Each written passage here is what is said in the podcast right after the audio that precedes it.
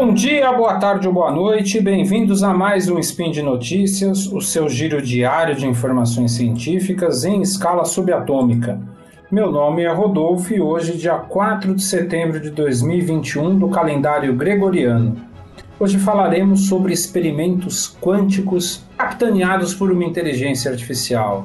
Tá preparado? Então rola da vinheta, DJ. Speed Notícias.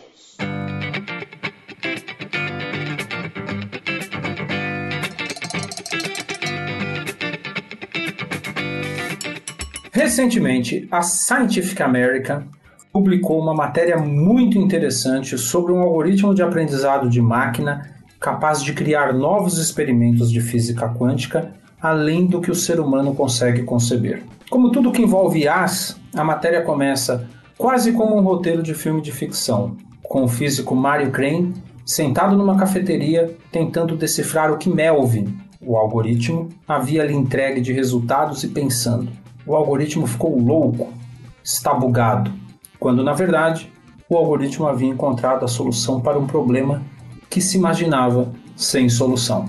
O objetivo de Melvin era misturar e combinar blocos de construção dos experimentos quânticos padrão e encontrar soluções para novos problemas. Melvin encontrou várias, mas havia uma que não fazia sentido. Melvin conseguiu resolver o problema de criar estados quânticos complexos envolvendo vários fótons.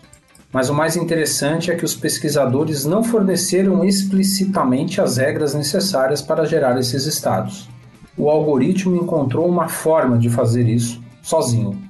Ao perceber o potencial de aprendizado do algoritmo, os pesquisadores atualizaram Melvin para que ele pudesse incorporar uma toolbox, um database de regras, onde ele guardaria as configurações de problemas solucionados que poderiam ser reutilizados para soluções de problemas mais complexos. Aí a, entre aspas, mágica do aprendizado aconteceu.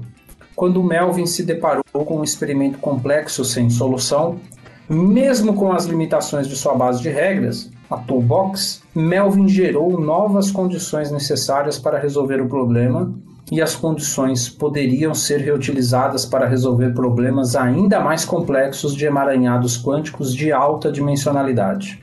Steinberg, um físico experimental da Universidade de Toronto, ficou impressionado com o que a IA descobriu.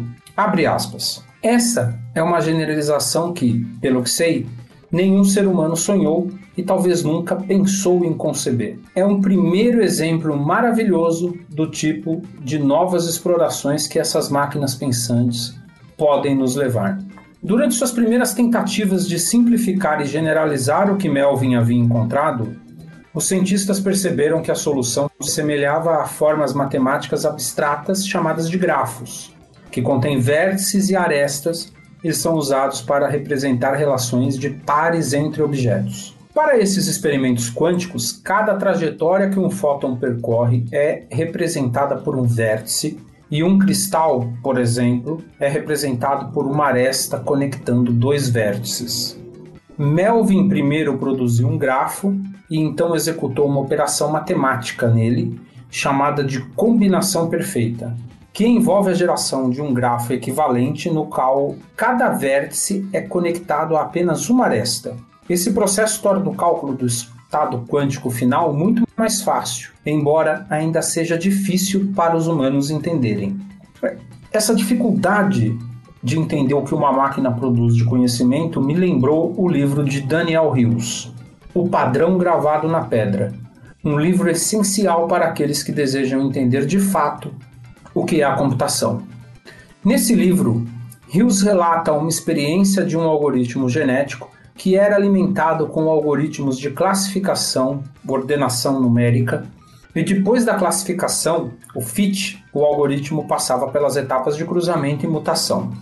No final da experiência, Hughes tinha um algoritmo de classificação extremamente mais rápido que os das gerações iniciais, mas que ele não conseguia compreender o funcionamento. Hughes escreveu seu livro há pelo menos 20 anos. Hoje, a evolução de Melvin, chamada Teseus, gera grafos muito mais simples, separando o primeiro grafo complexo, que representa a solução que ele encontra, até o número mínimo de arestas e vértices. Esses grafos são mais simples do que os grafos de combinação perfeita de Melvin. Por isso é ainda mais fácil entender qualquer solução gerada pela IA. Eric Cavalcanti, um pesquisador da Universidade Griffith, está impressionado com o trabalho. Vou abrir aspas aqui para o Eric. Essas técnicas de aprendizado de máquina representam um desenvolvimento interessante para um cientista humano que olha os dados e os interpreta. Algumas soluções podem parecer novas, soluções criativas. Mas nesse estágio, estes algoritmos ainda estão longe de um nível que possa dizer que estão tendo ideias realmente novas ou surgindo com novos conceitos. Por outro lado, acho que um dia eles vão chegar lá. Então, estes são passos de bebê, mas temos que começar de algum lugar. Mas o que mais me deixa feliz é a fala final de Steinberg sobre o Teseus e o Melvin. Por enquanto, eles são ferramentas incríveis. E como todas as melhores ferramentas, eles nos permitem fazer algumas coisas que provavelmente não teríamos feito sem eles. E por hoje é só. Deixe lá no post desse Spin de Notícias seu comentário, elogio, crítica, declaração de amor, forma predileta de matar o Tarek. E eu ainda lembro que esse podcast só é possível acontecer por conta do seu apoio no patronato do SciCast, no Patreon, Padrim e EpicPay. Um grande abraço para todos vocês.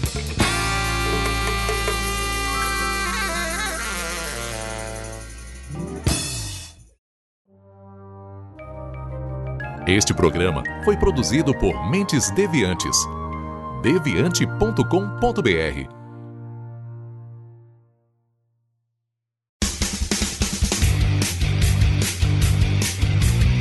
Cortes, edição de podcast.